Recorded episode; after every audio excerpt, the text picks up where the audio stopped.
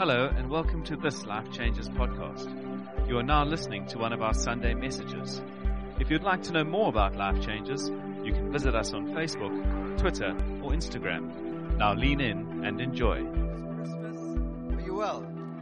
Wonderful. My name is Mark, and if you're visiting the church, I'm one of the pastors at the church. It's a great, great privilege, and I have the great privilege of speaking to you today for a few minutes on this amazing moment as we remember our King. Remember all that He's achieved and done for us and won for us in this moment. If uh, if you're a preacher's kid, you have Christmas a little different. You get to open one present early in the morning, and then you go home, and we do all the presents later. So it's quite a thing for my three boys. We have three boys. They're young. It's been loud. It's been about presents. So we sat down and they all got one present to pick. So they, I mean, it's big investigation. And they picked their presents. And the two brothers, our older brothers, just happened to get their main present. And it was like exhilaration and joy. And it's the youngest brother's turn who picked by far the worst present that was possible. You know the one we, it's big because it's a bucket. because we need to make up numbers. And his face was like this. He opened, he was like, it's a bucket. and then he tried to act happy and he said, are you happy? Boy says, it's not great. so, but he's got a lot to look forward to. Um, in this thing, I love Christmas. Um, I come from a big family. I've got three older sisters who are all professional actresses. So anything we do as a family is loud, is boisterous, has lots of emotion attached, and that's the history of my family. And um, and, and they big affairs. It's family, it's fun, it's food, it's laughter, and sometimes there's the occasional squabble. Just because I'm the youngest brother, I should get everything I want. Surely, that's how it works. And um, but there was this one family lunch, Christmas lunch in the year of 2001, happened in Cape Town, it had been a big year for our family. And um, you realize what family, you don't get to choose your family. That's your family. We all know that. You don't say it too loud. They might be sitting next to you, but just, just kind of nod to me like this gently. You know. And, um, we sit down for lunch and, and it was a big year. It was a year my parents got liquidated and they'd had to move to Cape Town and life had been big. My other sister was taking her family and moving to England. My one sister was moving to Germany and we were having our last Christmas lunch as a family for what would be about 10 years together. We didn't know it at the time, but we knew something was big, but no one spoke about it. It was one of those, you know. Even a family who talks about everything spoke about nothing. Until that moment just after lunch and we've eaten our full and everyone's a little bit moch is full, is too, that whole thing. And, um, my mom goes in the kitchen as she does. She likes to clean. She starts cleaning. My one sister goes and we hear this little, like a whimper. Just a little, mm, mm. But if you have theatrical sisters, my, like mine, it's a little bit louder, a little bit. So one by one, the sisters walk in and I'm like, oh no we were doing so well. And one by one they walked and then my dad walked in, I walked in last, and it's just this crazy cry fest on Christmas. As everyone, the emotions are overcome and everyone's processing what had been a tragic year in many ways, but it's Christmas and we're together. And I left my new girlfriend with my brother-in-law who's incredibly conservative in the lounge and they sat together looking at each other awkwardly like, this is awesome. While the family sobbed their hearts out and expressed deep emotions of love and care and everything because in my family is big. But you realize you can't choose your family and you definitely can't choose where you came from and your lineage. You got no say in that guy. Uh, if you go search the Van Pletzen family tree, it's not glorious. There are no kings or queens. There's no exceptional sportsman. No one won anything except maybe a lucky packet at Mike's Kitchen along the way. Uh, then, then the earliest memory or family tree is these German pirates on the Rhine. Now I love the show with pirates. I love pirates. I love Vikings. They were Vikings on the Rhine. They, but then you realize the Vikings and pirates are like thieves and thugs and murderers and not lacquer guys. And they had really bad hair and smelt really badly. None of those work for me now. So you can't choose your lineage. And then there were some dudes who made their way to South Africa and they changed the Z in my surname to an S and, and became part of the Afrikaans clan and they, they did life in Dundee in Natal for years. That's, they were pioneers. That's some of my lineage. I go, okay, some of that I can work with them. I'm, might have chosen some of that. And then, and then you get a little closer, my dad's parents and grandparents, and you just find mess. There's just alcoholism everywhere. As my dad's father left and died very, my father was very young and his mother was an alcoholic, so my father grew up in a boarding school. It was just mess. I, I didn't choose that. I wouldn't choose that. It's not something we put up on the mantelpiece and tell everyone about. But I'm so grateful for my parents and my father encountered the King of Kings who's changed everything in our story. But why do I tell you all of that? Because it's not glamorous. There's not a whole bunch to write home about. But if you start in the, where it all changes in the Bible, in the New Testament, and we start hearing about our King Jesus, there's this page in between. It's like, it separates what was and what used to be and everything that was broken and had no hope. And then there's this little page in my Bible, and if you've got a Bible like mine, it's taken a bit of heat. Um, but then you turn the page and it's called the New Testament and the book of Matthew starts and it doesn't start out with an exhilarating setup. I don't know if you've ever started a Bible reading plan that starts on Matthew 1. It's not exhilarating. It's just Jesus' earthly family tree. And I'm going to read that and I'm going to preach from that today. I did tell Wayne I was preaching from Matthew 1. He burst out laughing. So let's see how that goes and then we'll see who's laughing. Um, Matthew chapter 1. This is the scroll of the lineage and birth of Jesus, the anointed one, the son of David and descendant of Abraham. Abraham had a son named Isaac, who had a son named Jacob, who had a son named Judah. He and his brothers became the tribes of Israel. Judah and Tamar had twin sons, Perez and Zerah. Zerah had a son named Hezron, who had a son named Ram. There's a lot of sons going on. Who had a son named that guy, and who had a son named Nahshon, who had a son named Salmon. so, no. Who, along with Rahab, had a son named Boaz. Boaz and Ruth had a son named Obed, who was the father of Jesse, and Jesse had a son named David, who became the king, King David. Then David and Bathsheba had a son named Solomon. David and Bathsheba had a son named Solomon, who had a son named Rehoboam, that, yeah, almost, who had a son named Abijah, who had a son named Asa, who had a son named Jehoshaphat, who had a son named Joram, who had a son named Uzziah, who had Jotham, Ahaz, Hezekiah, Manasseh, Amos, Josiah, and Jeconiah. And it was during the days of Jeconiah and the brothers that Israel was taken captive and deported to Babylon. About that time of their captivity in Babylon, Jeconiah and his son Shealtiel who had a son named Zerubbabel, who had a son named Abiud, who had a son named Eliakim, who had a son named Azor, who had a son named Zadok, who had a son named Achim and Eliud and Eleazar and Matthan, who had a son named Jacob, who was the father of Joseph, the husband of Mary, the mother of Jesus, who is called the Anointed One. So from Abraham to David we're 14 generations, and from David to the Babylon captivity 14 generations, and from the Babylon captivity to Christ 14 generations. That's how the Bible chooses to introduce the Jesus has come story. Because then we go to the manger, then we do the wise men, we do all the shepherds and the bar and the ah, and those guys. Those were awesome, by the way. But that's how God chooses to introduce his rescue mission. And if you've ever started a Bible reading plan like I have many times in my life, it's like awesome. I get to hit that one again. And get to the end going, what's going on here? Until you start looking at some of the stories behind where God reveals so much about himself. In all those names about stories and behind each of those lives and there are stories and there are innuendos and there are things that if men were to take their eyes and put a microscope over, if we were to put up the search history of all those guys, there'd be a whole bunch of deleting many would want to do. Maybe like your life. I know like my life. That if we put up the search history of our lives at times, not just the internet search history, but the history of our lineage, the histories of the decisions we've made, the histories of where we've been, the histories of the people we've given our hearts to and we shouldn't have, the histories of the times we've broken promises, the histories of the times we couldn't help and we didn't help when we could have helped. Actually, it'd be a lot of brokenness and despair. And in this lineage, there's a whole bunch of things, and I want to show us a couple of things about who God is today from that lineage. The first one is this that our God is a God who will go to ridiculous lengths to keep every promise he makes.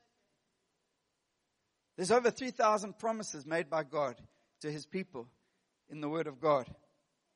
But we live in a world of broken promises. I heard a story the other day of a business where an MD or owner of a business, a big business, had promised his, his, his people bonuses if they reached the target and they smashed their targets and on the 22nd of December he changed his mind.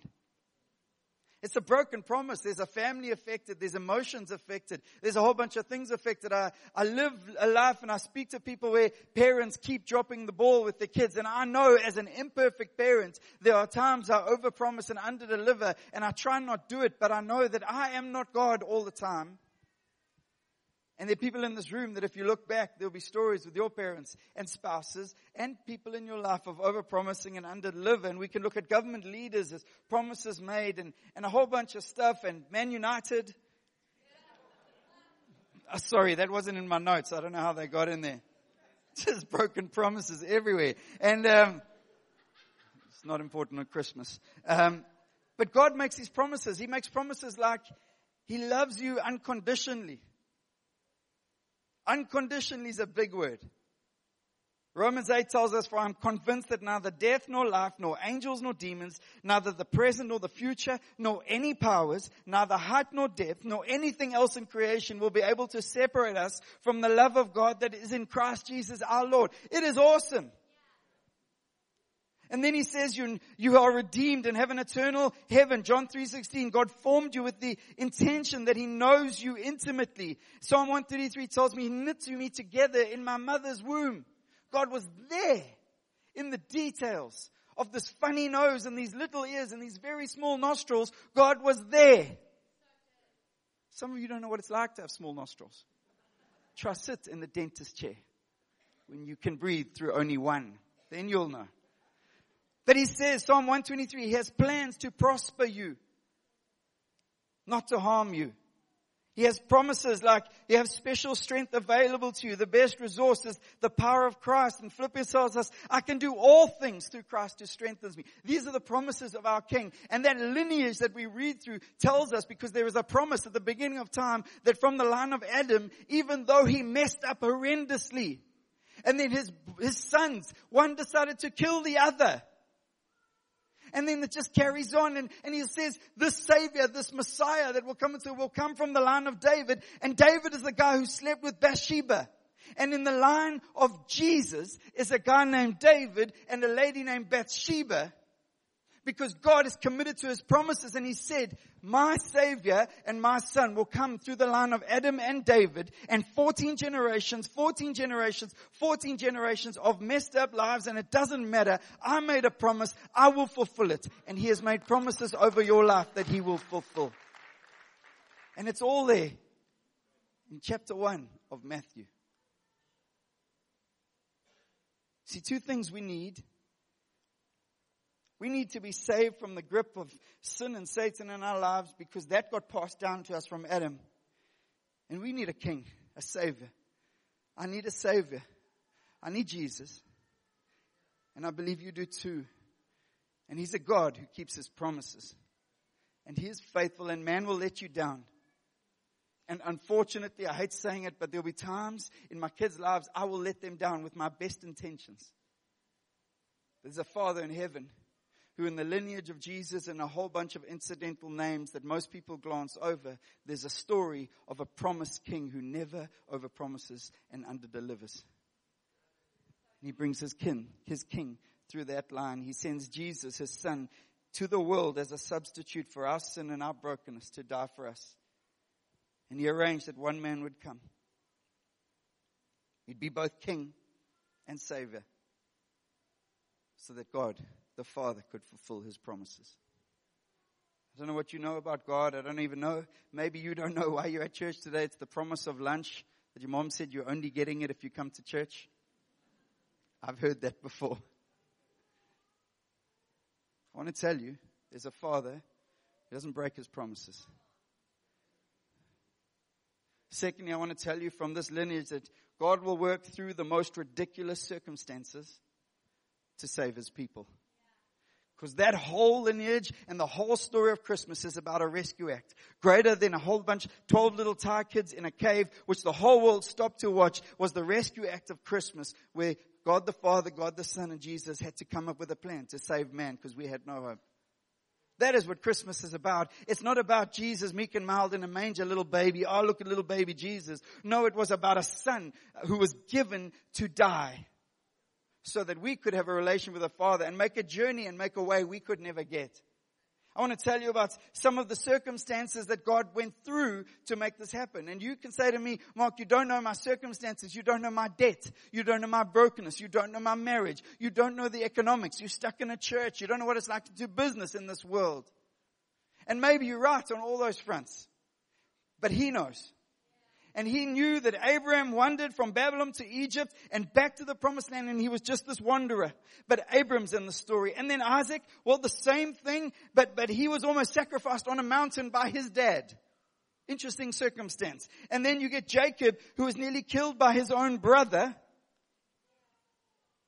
and had a difficult time finding a wife. Then you get Judah whose generation would have died in famine if it hadn't been for his younger brother Joseph. And he's in the line. And then you get the nation of Israel, they lived as slaves. And all these names mentioned were slaves in the line of Jesus. It's not glorious. No one goes around and says, actually my forefathers, my, my, my, the people who went before me were slaves. But Jesus is not scared of that story. Why? Because everything changed in God the Father and, and they, they went to the promised land, God's people, and they lived and they learned to, to trust His promises and they fell again and they messed up again, again and again. But when they obeyed God, they did well and when they were rebelled, they didn't do well, but the circumstances didn't determine the end game. And as they went on their journey and under Jesse and King David and Solomon, the nation had become great and they became corrupt. Spiritually corrupt and worshipping other gods. These are all in that story. From Solomon to um, Jehoiakim, God had, a, had to be patient with his nation. They were wicked and they were corrupt. This is all in Jesus' earthly lineage. And for generations they lived in exile. And in the midst of all of that, God preserved his people. But I want to tell you, from a wandering Jew in Babylon, through the slavery in Egypt, through all the brokenness, through all the disappointments, through all their failures, through every time they disappointed their Father in heaven, through all of that, God weaved a line that landed up in the perfection of Jesus. I don't know what your story is. I don't know how you got here. I don't know how much brokenness is in the background of your story. In the background of mine, there's a whole bunch of brokenness. Unfortunately, there's abusive women. Unfortunately, there's addiction. Unfortunately, there's a whole bunch of stuff that I wish I could change, but I can't. But Jesus says he'll come into the midst of all of that. And he's not overwhelmed by any circumstance. And God kept going through all the circumstances to make sure there was an unbroken line from Abraham to Jesus through wars and famines, through recession, through trial and challenge. God had a plan. I want to tell you point number three that God will use the most ridiculous people to accomplish his work. And maybe here today and say, well, church is so good and Jesus is so good for my brother who seems to pull it off, but I'm just not him. Or my parents or someone else. I'm like, yay, you go for God. But I just can't pull this off. Well, let's see all these guys who are in the line of Jesus. In the lineage of Jesus, the Messiah, the only perfect one who ever lived. Just some of them. Abraham said that his wife was a sister. So he wouldn't have to fight for her. Sounds like a courageous dude. Then Isaac did the same thing. And then he got caught up snuggling to her, his sister. It's a problem. Jacob was a flat out cheat and swindler. And uh, uh, his name even meant he struggles. Judah sold his own brother into slavery and slept with his daughter-in-law thinking she was a prostitute. Rahab was a prostitute. Ruth was a Gentile from a despised country and a sexually forward woman. If you go read the stories, go read about these names. David committed adultery and then had the husband of the woman killed. Bathsheba, who's mentioned in the name, was that woman. Solomon allowed his wives, and he had a whole bunch of them, to worship false gods. Rehoboam split the nation of Israel in two with harsh ways. Uh, many of the kings of, of Jesus were wicked and they were evil. You, you get the idea. God doesn't hide all of that story and just start with boom, light, angels, shepherd, ah, in a manger. He doesn't start there. He says he's going to turn the page of all history and he's going to start by bringing out all the rubbish. And he's going to reveal it to everyone. Why? Because he wants everyone to know that he will break into the most harsh situations, that he is faithful to his promises, and that he'll use anyone. He'll use murderers and cheats and liars and prostitutes and pagans and swindlers and he'll break into their stories. Why? Because there's a bigger story than them. There's the story of the gospel. There's the story of the kingdom of God breaking into this earth. And it's kids and it's people and it's older people and it's people with broken promises, all of that. And the last thing that that list says to me is salvation is for all. It's for all. You're a swindler here. You've spent your years stealing from people. For all.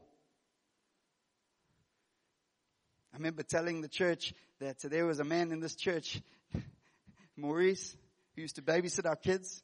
And then a few weeks later, they played Maurice's testimony, and Maurice's testimony, he was an online swindler because he had no work in South Africa. And people like, look at me like this. I don't care who he was. I care who he is. What Jesus has done. And I want to tell you the greatest promise is this. John chapter 1. This is about Jesus. He was in the world, and though he was made through, though the world was made through him, the world did not recognize him. He came to that which was his own, but his own did not receive him. Yet to all who did receive him, to those who believed in his name, he gave the right to become children of God. Children born not of natural descent, nor of human decision or a husband's will, but born of God. The Word became flesh and made His dwelling among us. We have seen His glory, the glory of the one and only Son who came from the Father full of grace and truth. God's rescue mission came so that shows us that the glorious Father doesn't break His promises. That your circumstances don't overwhelm God. That no person is too far from Him. And sir or ma'am, I don't care how good you've got in this life, you need a Savior. One story and then I'm finished. Last night I had the privilege of leading worship and I went back to my phone. And while my friend Gabriel was preaching, I got sent a picture of my oldest friend. His name's Richard Mungavin. We've been friends since six years old. We're at school together. We've done ministry together. We do life together. I got sent a picture of his car with his wife and his uh, 12 year old daughter in a car. Because they'd just been in an accident as they turned into church and she was going to preach. She spent the night fighting for her life, and right now she's in a coma because her skull is fractured and there's bleeding and there's a whole bunch of things going on. And I spent the night on the phone to him. And we always talk, and the preacher always gets up. And I remember being a kid, and the preacher say, "What if you leave the building and you get hit by a bus? How many buses go past church? Not that many. But it's moments like that and circumstances like that that remind me that life is temporary and fragile. And when man can do nothing and neurosurgeons do their best, I need a savior. I need a king. I put my trust in the one who is glorious. I'll hold on to who he is, that no circumstance is too great for him. No life is beyond his reach. No, no story is beyond his redemption. I would put to you today as well that I don't care what your story is. Jesus came to break into your story, to redeem it, and to give you a future that looks different. Jesus breaks into the line of swindlers and broken people and brings the gospel through that line. He wants to do it with you too. You need a Savior, and so do I. It doesn't matter how good you've been. That's what they sing about Father Christmas. I'm not talking about Father Christmas. He's not real. Jesus is. The Father in heaven is glorious. Can we close our eyes for a second, please? And just um,